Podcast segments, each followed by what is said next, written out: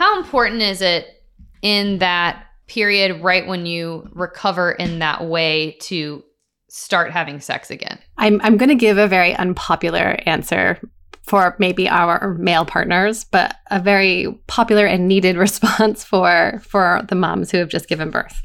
That that 6 week mark is absolutely not a clearing to go and have sex. You are still healing and unfortunately society puts this pressure on mothers to say okay you're all cleared you can go and have sex now mm-hmm. you're still healing totally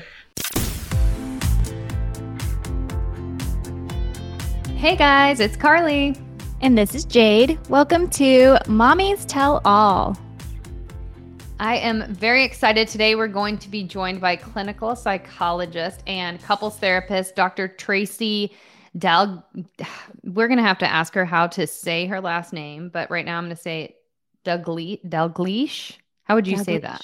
This is very interesting because I feel like in our, um, especially in our Mommy's Tell All podcast group, we have so many questions on how to keep your relationship spicy, how to even like your partner. Like, you know, when you become a mom, you're exhausted and it's really hard to figure out even how to connect anymore almost like where do you find the time? How do you do it properly? What if you have difference of, of opinions on parenting? You know there's so many different things that we have to ask her about mm-hmm. um and even like with friendships like you know we talked about this a few weeks ago but like how to keep you know friendships going and um all relationships in general when you are a new mom. So that's going to be really fun to delve deeper into a conversation about that. But in the meantime, um, how was your uh, relationship going, Jade?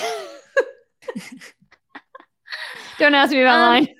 having a baby, and we have multiple babies, and changes your relationships so much. You know, it's yeah, you're a new person. Your partner is a new person. You know, it affects them just maybe not as much as us, but it affects them.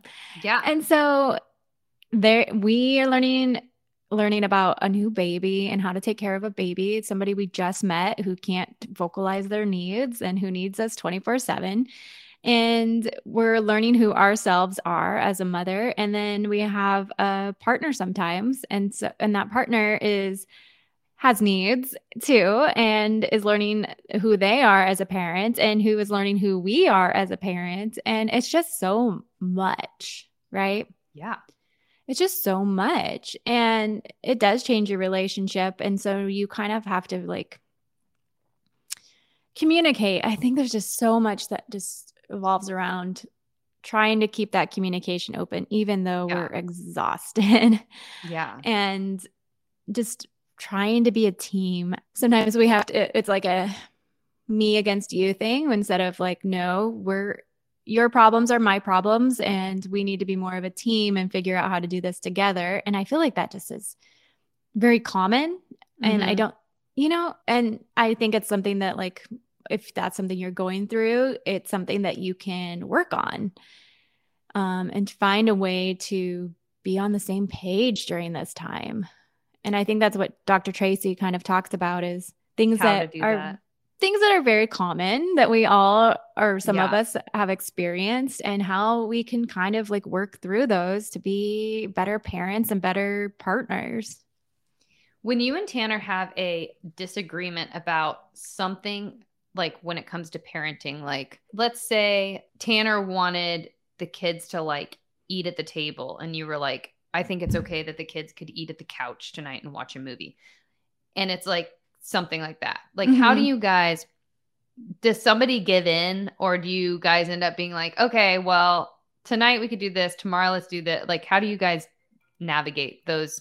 And that's a small that's a small thing, but those types of parenting disagreements. I think what's done us good is just like coming up with a rule that is a house rule and mm-hmm. both of us kind of finding where that is if it's maybe a compromise maybe it is one of us giving in to the other if we know okay next time something that's super important to me we you know maybe we go my way uh-huh but i think just having that established rule you know this is the rule and then your kids mm-hmm. just learn like okay well if you want to watch tv but you want to eat oh, cereal, you got to choose which one's more important to you right now. Do you want to Yeah, sit down yeah. at the counter first and eat your cereal or do you want to go watch TV, you know? Yeah. And and so it just becomes a rule that's consistent. And so that's something Yeah. that we've learned because if I like try to be sneaky and I'm like, okay, well, just this once, dad's not home, you guys can eat on the couch. Right. Then we're not keep then it confuses the kids. yeah, yeah, yeah. and so yeah, we've just learned you have to be you have to come up with what you guys decide and you have to both just agree this is the rule and then you just have to be consistent and it's hard Yeah. because sometimes i'm like no i'm right this is how i want to raise my kids and he's Right. like no i'm right Yeah. and we both are very stubborn so it can be very difficult Yeah, Evan and I have had like just because he does things differently at his house than I do, some like I we kind of deal with it by being like, you can do whatever you want at your house, but this is working for me. yeah Don't tell me how to parent over here, and I won't tell you how to parent over there. But yeah I- that's a totally different scenario yeah that's so different for you guys i didn't even think about that yeah, it's weird. Yeah, I just I remember like having conversations about like just yeah certain things and being like well you know he, like he had kids already and he had gone through all of the baby phases and all the things and things that I would be like well I think that you know kids should sleep in here or I should think you know and him having a totally different opinion that was always really hard to kind of navigate on like because sometimes there isn't a compromise you know? Yeah. sometimes you just have to be like fine whatever. Okay we'll do it your way. Right. And then like maybe next time you can come my way. It is nice being able to do whatever the heck i want in my own home. Yet the food thing is bad because charlie and bella like to watch ipad and eat in my bed. And this is the fifth day that i've changed my sheets from a some type of spill or Oh, just no. sh- like shredded cheese in my bed that happened the other day like shredded cheese in my bed Uh, that is so disgusting. Like, so gross. But it's been lots of orange juice spills lately. Yeah, I need to do that. What's more important, eating, surviving, or watching iPad? no, those are just snacks. You don't survive Yeah. on snacks. Actually, my kids, I think, do survive on snacks. I, I mean i think that's every kid i mean It's like you might as well just start calling lunch a snack because then they'll perk their ears up. Time Oh, for yeah. your lunch snack. Oh my gosh. Yesterday at like 1.30, Bella was like, we had had like a late breakfast and then I put like turkey, cheese, and like crackers out as lunch. Cause like sometimes that's what I eat at lunch. So I was just like, oh, we'll just have like a snack lunch because we're gonna order Sure. something in a couple hours. And she looks down, she's like, Is this lunch? I was like, Yes, this is lunch. And she's like, Cheese and crackers? That's lunch. I was like, oh my gosh. Yes. Rude. That's so funny. Let me add some watermelon on there. Does that does that make it lunch now? what do you need on there to make it lunch? Um, she eventually said that she needed a hot dog to make it lunch. So great. Yesterday I was vacuuming and um like the TV was on or something, and Bella's like, Ma, turn it off. I can't hear the TV. And I was like, Whoa, you need to stop trying to boss me around. turn it off. I can't hear the TV. oh my Uh. god. I was like, Bella, you know, if nobody cleans this house, like if I don't clean this house, like nobody's gonna clean this house, right? Like this house is just gonna be disgusting if like mommy doesn't clean this house because there's Yeah. literally no one else to clean this house but mommy. Looking at me like so strange. Oh my gosh. Kids these days. I know. Okay, so we are going to take a quick break and then we are going to come back and hear from uh, Dr. Tracy and ask her all of our uh, very exciting relationship questions. So let's take a short break.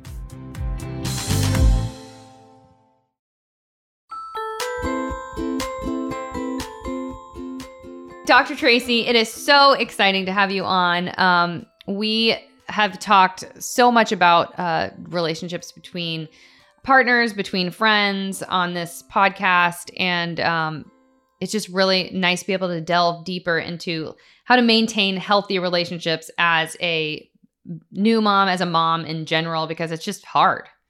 It's such Even a a hard relationship with yourself is hard. Yes, of course. And that's the most important relationship, right? When we show up into our other relationships. But thank you to you both for having me here. I'm so excited to have this conversation with you guys.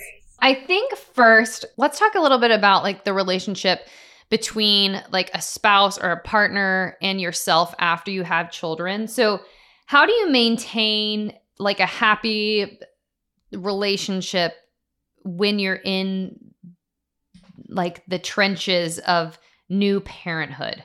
Yeah. Oh my goodness. That is such an incredibly hard one. And to start, I want to just normalize that it is so normal for us to experience this decrease in our relationship satisfaction after a baby joins the family. And most people are not talking about that. That was the last thing, even for myself when having my own children, that I was prepared for. I knew this in the work that mm-hmm. I did, but I just didn't realize how much it was going to impact ourselves. So I always say to people start even before you have your first child or before another baby joins the family. Start talking about what roles do each of you want to play? What does support look oh, like in your family? Like, how are you going to signal to your partner, I need support? And how are they going to signal mm. that to mm. you? And if we can have those conversations beforehand, that can be so helpful to help prepare after baby comes. Because afterwards, we're sleep deprived, how normal it is to be short. We might not even know everything that we need in that postpartum period. So we're going to experience struggles during that time. So, what would you say is like the healthiest way to like, if you're not a person that's really good at asking directly, like for help from your partner, how do you even find that? I feel like within yourself to do it. You just rip off the band aid and do it. Like, are there baby steps to like kind of being vulnerable in that way? like advocating for yourself? Is that yeah. Mean? Like, yeah, I, I, mean, the first step is we have to know what's going on inside of us, right? In order, we have to see what's inside of me so that I can communicate that to someone else. And so, can you get to know yourself? And that could even be a, as simple as, oh, you know, I really don't feel good right now. I need to take a shower. And being able to say, okay, here, mm. you take baby. I'm going to go take a shower that is a need. That is putting that out there and asking for someone to to listen to that. We're not necessarily talking about emotional needs but this is a need that you might have. Um, you might even if you're not used to talking about feelings and needs you might even go into some of those physical pieces where you know finding a point of connection with your partner that then maybe that helps you start to open up about things in your partnership. Hmm. this is like a i feel like a little down the line but how how important is like sex in that i mean there's a period where you can, obviously can't have sex. And like what is six weeks something until you like are fully healed. But how important is it in that period right when you recover in that way to start having sex again? I'm, I'm going to give a very unpopular answer for maybe our male partners, but a very popular and needed response for for the moms who have just given birth. That that 6 week mark is absolutely not a clearing to go and have sex. You are still healing and unfortunately society puts this pressure on mothers to say, "Okay, you're all cleared. You can go and have sex now." Mm-hmm. You're still healing. Totally. I feel like that's how it feels. Yeah. Sorry, I was going to say, yeah. I feel like society makes it feel like, okay, this is a six week checkup appointment for you to have sex, not to like see how you're right, doing. Right. It's like, it, there's like right. this pressure. Okay, you got the green light. Now I can go do it. But for me, I never was emotionally ready at six weeks. Right. And most women are not because I mean, think about all the things you need to have sex. You need the emotional piece, right? And emotions are all oh, over the place sure. when you're sleep deprived, when, you know, your hormones are changing, when you're trying to figure out breastfeeding or feeding this little baby that's dependent on you, your demands are being called on differently. You're, you know, you don't have energy then at the end of the day to give to your partner. So it's not really right. the first thing we need to put on there. So physically, are we fully healed? Emotionally, how are we doing with what happened from our birth? Is there any birth trauma? Do we have any feelings of resentment that are showing up or anger towards our partner? Those things need to be talked about. Um, postpartum depression and anxiety, that is so important. How can you expect a mother to go and have sex when she is not feeling good in her own mental health. So those two pieces are really important. Um, and then also how you feel about yourself, right? That's so key. So I tend to say to the women that I work with in my office, takes the pressure of sex off for the first year. There are so many changes that are happening during that time. Now, that doesn't mean that we exclude all intimacy. And the challenge that happens for couples after they have a baby, often beforehand, but afterwards, even more so, is they start to define sex as just penis and vagina. And instead of being able to say that sex is this whole intimate realm of our emotional intimacy, our physical intimacy, sexual intimacy, um, spirit, spiritual or experiential, um, value based. In- there's all these forms of intimacy that we're not nurturing. So after giving birth, make sure that we are still connecting physically. Do you hold hands? Do you hug each other? You know, Jade, you had talked about that before of, you know, being able to, you and Tanner have those hugs and connect because that is a way of feeling safe and close. So making sure we're still doing those things. And if you're not feeling ready for sex, being able to say to your partner, I this is a part of our relationship that is really important and I think about it and I want to get back to that but I'm not ready yet. So I just want you to know that. And hugs and kisses and massages still feel really good for me. How do you explain that to a partner who sex is that important to them? Mm-hmm. You know, like you want to fulfill their needs, but you're not there. You know, like what if your partner's like, well, it's really important to me to be sexual with you in the penis vagina way? you know, like how and how do you or not feel guilt about not yeah how do you not feel guilty for not meeting their needs but also like not betraying yourself? You know because sometimes i feel like yeah. we do give in but then it's almost like a self betrayal if we're not if we're not ready. Yeah how, uh, how do you is it just how do you find that place? Yeah i think that is such an important one and I, I think for many of us what's important is that guilt is going to show up Mothers experience a lot of guilt, and it's also on the same neural pathway as empathy. Mothers have a lot of empathy. So, yeah, you feel guilt for not being able to give your partner something that they need. And I think what's important with our partners is you, you know, these conversations can't be the door handle conversations or the ones where you're yelling back and forth or it's the heat of the moment. It has to be a conversation where you're sitting on the couch together and you're talking about how each of you are doing and what's going on in the relationship. And being able to explain to your partner, listen, if I have sex right now, if I go into this space that I don't feel comfortable with, then in the long run, I might build feelings of anger and resentment. And doing that right now is not aligned with how I want to show up in this relationship. And so, really being able to put that out there of like, there's a cost if I say yes and when I'm not really ready. And, and again, this is about how can we find a space that works good for both of us? So, it's not intercourse right now, but am I willing to do something else? Is there something else that feels good? Can we learn to touch each other again that is exciting and pleasurable without the pressure of having intercourse? Intercourse. Let's say that you and your partner have really been disconnected. If someone's struggling right now in their relationship, maybe they want to go to therapy, but the partner doesn't want to go to therapy. How do you deal with something like that? Good question. Such a good question, Carly you know, if you have this feeling that you need help, then go and get help on your own. You don't have to wait okay. for your partner to go. And I think that is yes. one of the biggest mistakes. And it's also one of the reasons why I created my Be Connected communities because I kept hearing from women, my partner doesn't want to go. And that I kept feeling really stuck on, well, how can I help you then if you if your partner doesn't want to go? So let's have a space where you as the one partner who's ready to get help can go. So I always say, you know, again, can we talk to our partners about how things are going in our relationship? How do they feel? What would be the buy in for my partner to come into therapy with me?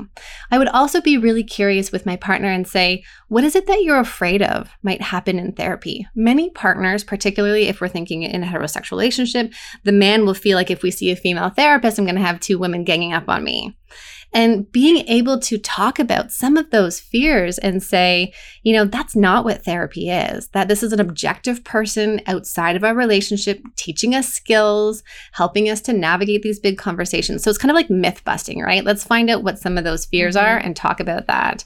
So I think a lot of it is education and talking to our partners, getting them to buy in. Like, what would you want to be different in your relationship? We all have that, right? Perhaps your male partner wants to have more sex. Okay, let's work on our connection so we can have more sex. Or maybe you don't want me to nag at you so much. Okay, we need to work on our communication then, because then we'll both feel good. And there's, you know, that distress in a relationship affects everything else that we feel. We know that long term relationship distress affects things like cancer and autoimmune diseases and our overall mental health. So, if we can address these things early on, in the long run, we're going to be better. But again, if your partner is resistant to going, ultimately, you can't change them. All you can do is make a decision for yourself. I always say there are three things in a relationship one, you read all the books and you change together. Two, you accept your partner for all that they are. Can you truly accept this piece of them? Or three, you have to end the relationship. Mm, yeah, that's true. Acceptance is huge. Yeah. can you do that? Ooh. Ooh. And can you, right? Um, like, not everybody can, and only you get to decide what you're right. willing to accept or not. Right. I know. I feel like there's such a stigma, like that for better or for worse thing, you know, that we all say when we get married. And then it's kind of like, is it true? you know, because it's, it's really not. You know, when it comes down to it, there's a lot that we sh- should shouldn't be accepting. Yes, of course. That but there are there are anyway unhealthy relationships, right? That we do need to end. Yeah. Right. And finding and setting those boundaries for ourselves.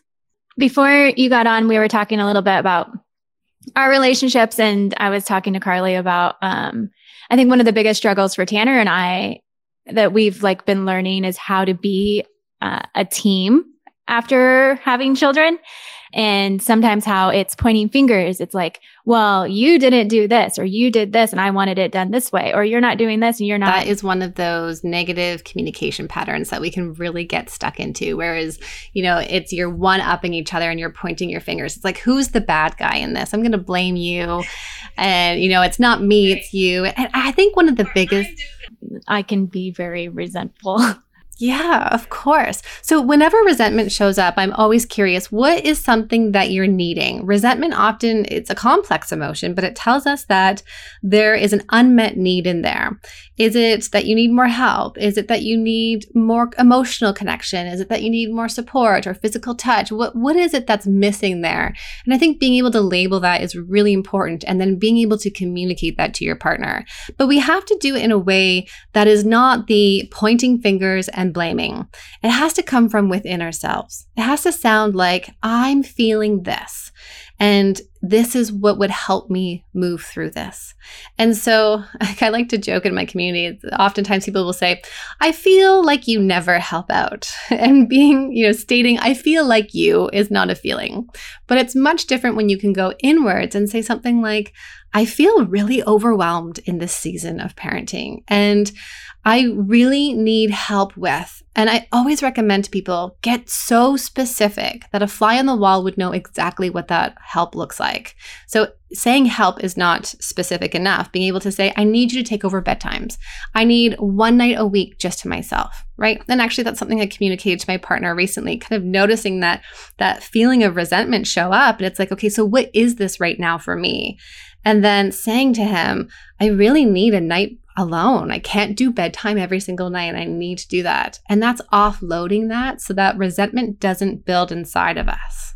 Yeah, cuz I mean ultimately I mean and, T- and Tanner and I like we're we, we're pretty good at communicating, but ultimately like I don't want him to feel like I'm constantly nagging or you know, I want to be on the same team. I want to be right. this unit that we can bounce off each other and support each other and do it together you know, and it's just so hard sometimes when it feels uh, like I'm doing more of the work.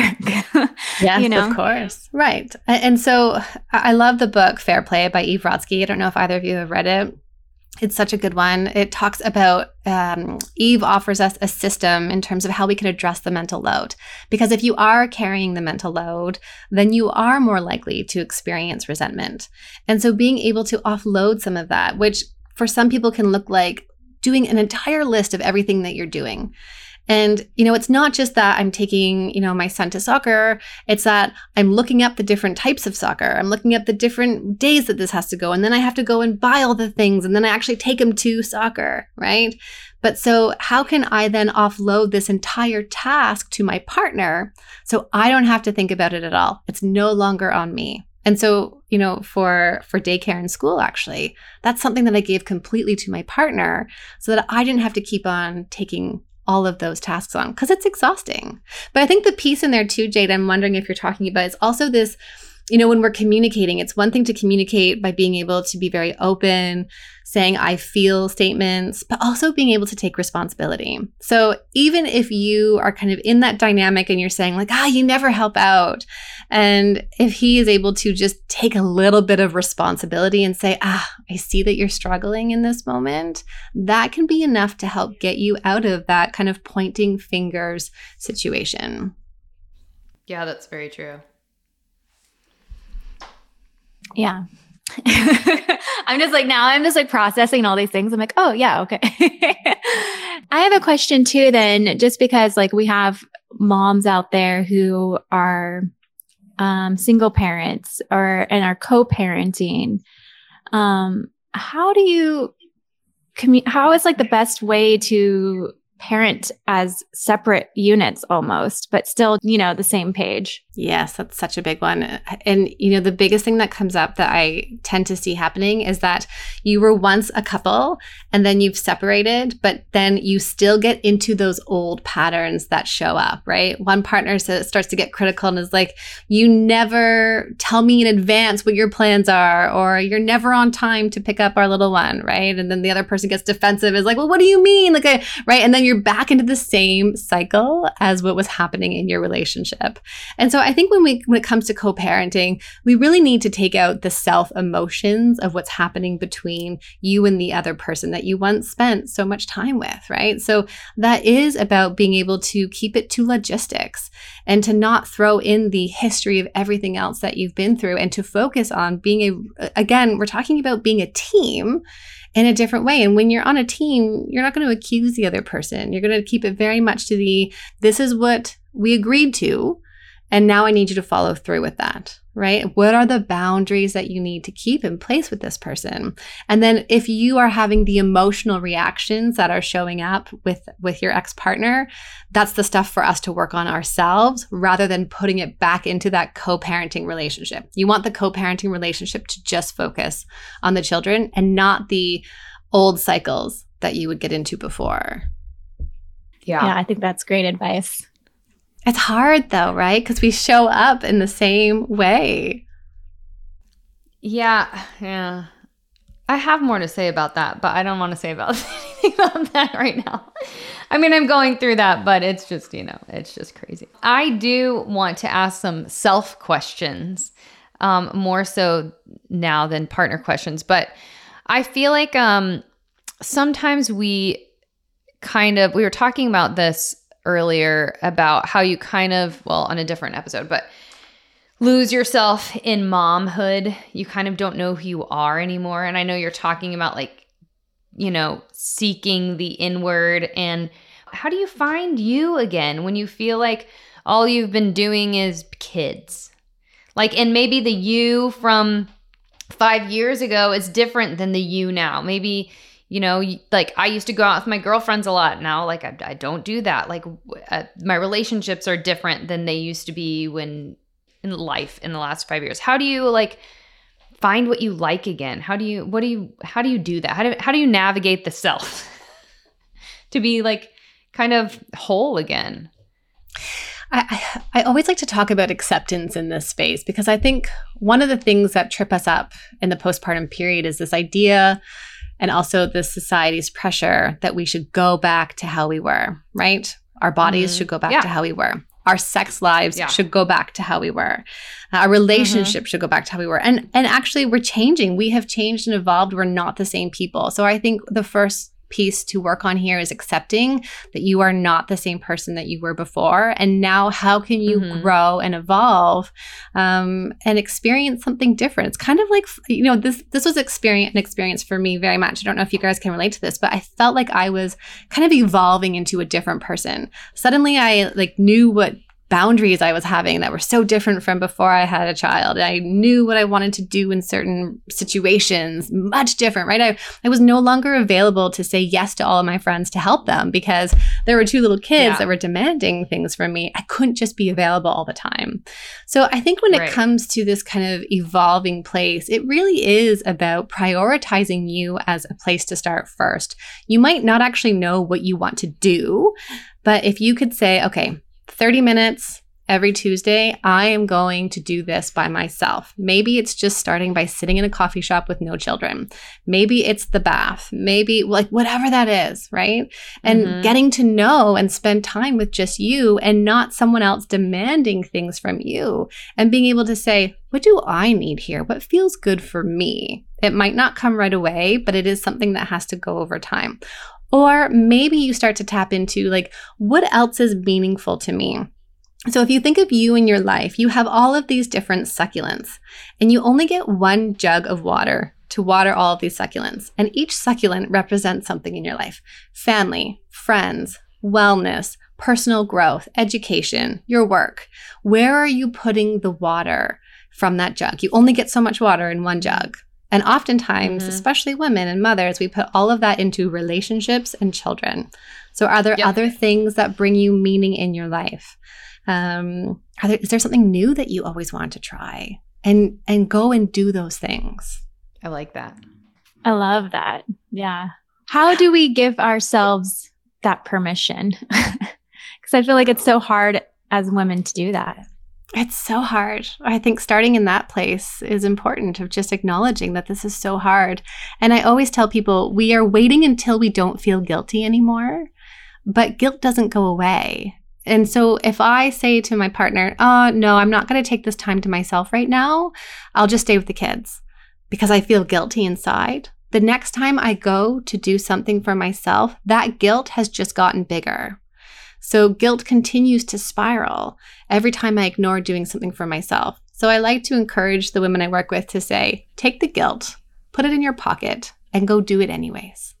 Because over time, the guilt like is it. going to Yeah. change, right? It's like, it's kind of the expression like lean into fear, lean into that. Yeah. Whatever guilt tells you not to do, go and do it. I like that. kind of like and like take up space like i feel like sometimes as a mm-hmm. woman and a mom i feel like i can't take up that space for myself you know like it's okay to take that space Right. But who's going to make the space for you if you don't? Because, and you know, it's interesting. I, I've gotten really good at carving out my own time, but my partner has struggled a little bit more doing that. And I had said to him, if you don't like take the space, if you don't make it, then I can't do it for you. And so we'll just take up lots of space here. But then the other thing, too, to remember is that to truly be a sexual and intimate person, you need to have an identified self. And there's nothing Oh, for sure. right? Like there's nothing more exciting and building anticipation and desire when you go out with your friends and you come back with all of these stories and experiences and nourishing of yourself. That is a really good side effect of taking that guilt with you and doing the thing. Yeah, that's and it benefits everybody Yeah. at the end of the day. Yeah, your kids feel it your too, right? Partner, it benefits your kids because you feel like you're more full. I will say that, I mean, I'm a single mom, and I will say that taking time for myself has been harder and easier. But I've hired help to help me with like the day stuff. But even going out and getting a sitter or something at night, I I feel like I finally came in even in the last couple months, I finally came around the corner and been like, I don't I just don't feel as guilty because I get home and I'm like smiling and I've had fun and then you know, I wake up in the morning and I'm my kids are probably asleep when I got home and it's exciting to see them, you know, and like it really does feel like it benefits everybody. And the guilt at the beginning was like, oh God, I don't think that I should do this. Like, I just don't think I should leave my kids at night. And now I'm like, oh my gosh, but like they probably had really good time playing with somebody who would like play more with them than I probably would at night. And we all are super happy to see each other. So it's great. yes, of course. Right. Yeah, it's interesting. It's, it's it's such a hard thing to do to say like I deserve me time. I deserve to like me. And you the question I like to ask is what what are you teaching your children through that, right? So we we often want to teach our kids by gi- by giving the lesson, right? We say it to them, right? Like, you know, believe in yourself or whatever the message is. But the best or, you know, as a girl you can do anything. But what is more powerful is when we model it to them and we show that Mhm. I'm a priority. You know, I get to sit down. I tell my children, I'm like, I'm drinking my coffee hot today. So I will play with you when I'm done drinking my hot coffee. so I like right? that, yeah. And they get to they they'll hang around me and they'll wait, but they get to see that I have needs too. And then later Right. on, their conceptualization of what it means to be a mom is someone who nurtures themselves, someone who says no to things, someone who goes out and sees their friends. And I think that is really Yeah. powerful to teach our children. They're always watching us. Absolutely. Well, you are being a great model for your children, I mean, all women out there to um, focus on you and focus on better communication with yourself and others. It's like so huge. I'm so thankful that you came on today because I feel like I've I needed to hear a lot of this, and I know that a lot of people out there are really thinking today. Well, Tracy, thank you so so so so much for being on. We um so appreciate you coming on. Where can our listeners find you online and everywhere? I always say online, but like it's everywhere. Everywhere. Everything's everywhere. The best place is on Instagram, dr.tracyd. Send me a DM, say hello. I'm in my DMs talking to people because it is social media, so we're being social. Um, check out my website. I have tons of free resources. I know going to therapy can be challenging when we don't have the time, we can't find a sitter, or the resources are super hard to get to. So that's drtracyd.com. Um, and you can also check out my online space, Be Connected. Oh, thank you so much. We really so appreciate you having you on. It was a delight today. Thank you. Thank you Yeah, guys thank for you having so me. much.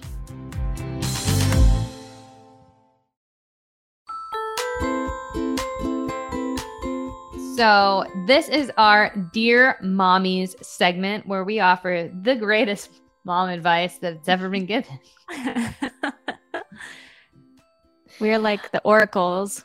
Come to us. Gosh, we just know so much. I just, it's just amazing how we're just geniuses over here. Okay, all the so wisdom. all the wisdom from us today. So, number one, trying to conceive for the first time and my anxiety is through the roof. Advice? Oh man, it, it's gosh, that's a hard one. I would say I don't know if there's okay. So everybody has like the one thing I feel like that calms them down. Try that. But I mean, maybe just take a minute, write down like maybe do like a gratitude thing or something to calm yourself down. And I feel like whenever I make a list of things I'm really grateful for, it kind of centers me and puts me in like a good positive mind frame. Also, just focus, I would say, if you can, on like the best case scenario outcome instead of maybe thinking about things that could happen that were like that could be negative. You know, people try to conceive and it happens that that day. You know, people try to conceive and it happens a couple months. Like focus on like the positive as much as you can, whether that's like I don't know. I just, I think just try to put yourself in some type of positive frame of mind if and whatever that is for you. Go outside, take a walk whenever you're feeling anxious or maybe get a good book or get, you know, we like these like uh these cards that are um like positive affirmation cards. Maybe grab one of those when you're starting to feel anxious and uh take a minute to just kind of reflect on I don't know, something that puts you in like the good positive place. Yeah. I think like for myself, when I start to feel anxious about something and I feel like it's probably I mean, I think it's like perfectly normal for you to be feeling anxious about it. I we don't know your situation, like maybe you have a certain timeline, you know, maybe Mm. whatever it may be, but it's normal to feel anxious about conceiving. Um but whenever I feel anxiety about something, I just try to like reflect and tell myself that, okay, and try to just talk to myself like I would talk to a friend and try to be kind to myself. So I'd be like, why am I feeling anxious about conceiving for the first time? And then whatever your reasons are. And then just telling yourself, well, of course, like that makes perfect sense. Like, of course you would feel anxiety over that. Like that, you know, that sounds like something that would give you anxious feelings. And so I think just like aff- affirming that, like, it's okay. It's okay t- to have anxiety too, and just to be, treat yourself like a friend and just be compassionate to yourself. And I, th- I feel like sometimes acknowledging it releases it. You know, it's like the more you resist, it persists. There's a saying Oh, yeah. like that. And just to be like, I am, I am feeling anxious because, and then when I and and then saying like, of course, of course, I'm feeling anxious. And then one thing that I imagine myself doing is like letting it sit with me for a little bit and then just trying to imagine letting it go when I'm ready. And I always put that thought, I say, okay, well, this is just a thought. And I'm going to send that thought off. And so I put that thought into a physical bubble. I visualize it and I send it off. Sometimes I sometimes I put it in my hand, sometimes I like blow it away. Sometimes I just like send it off and I let the thought float away and say this thought is leaving my body, leaving me, you know.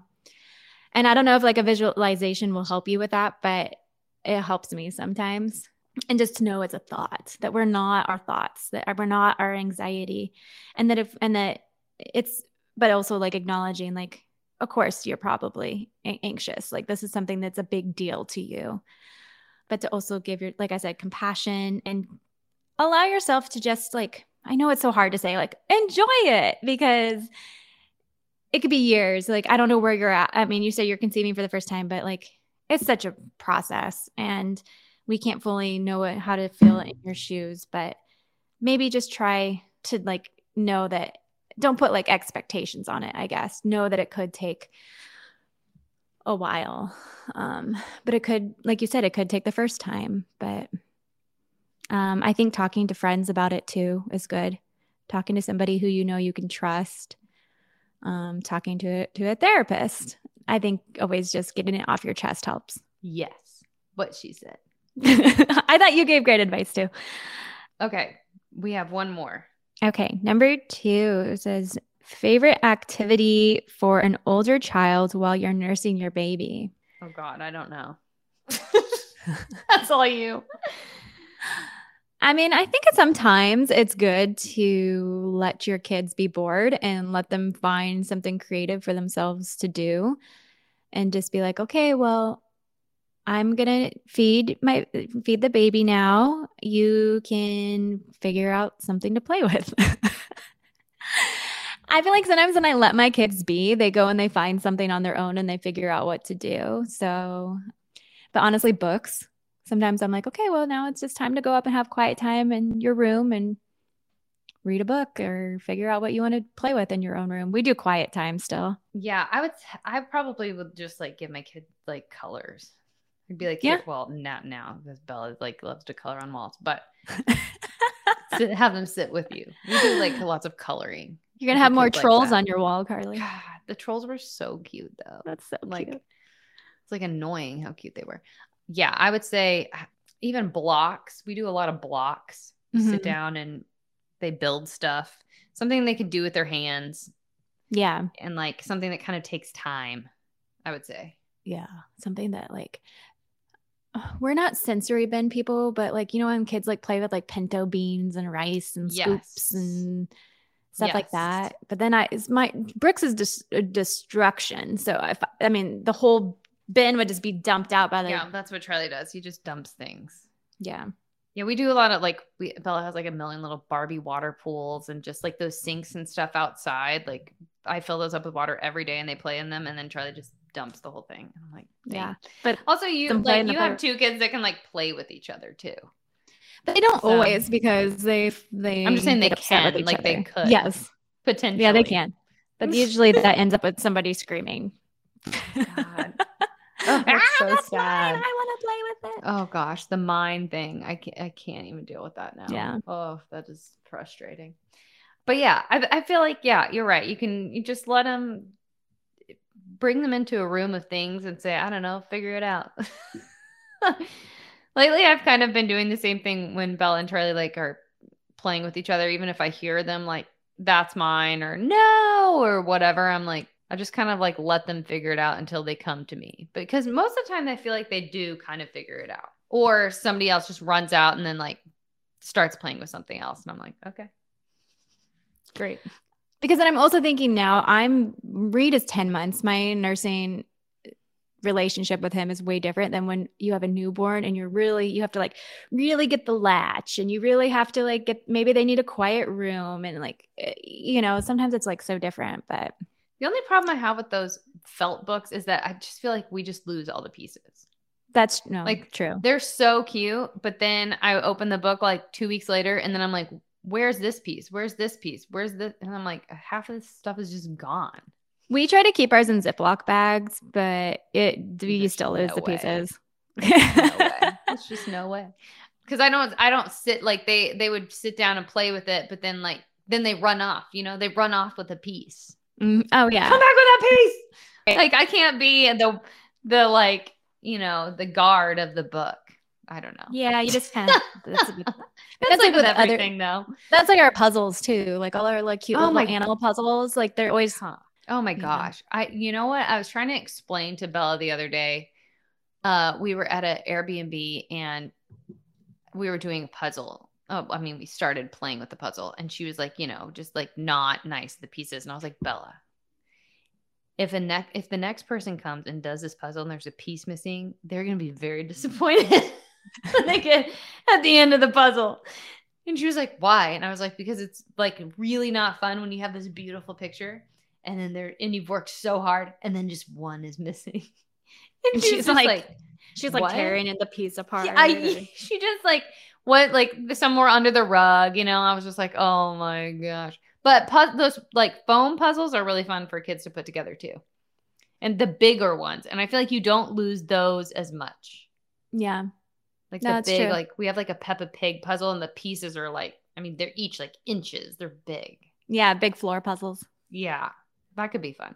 I don't know. I, we've given hopefully some options. but you guys, if you have uh, questions for us, uh, you can phone us in at 844-844-MOMS, or you can um, write us on Instagram or um, the, I mean, individually or on our uh, Instagram on podcast. You can, you also should join our Facebook group, our mommy Facebook group, because that is a really fun, it's just a fun place to be. I'm telling you, you there's amazing mom advice in there every single, swear, every single minute of every single day.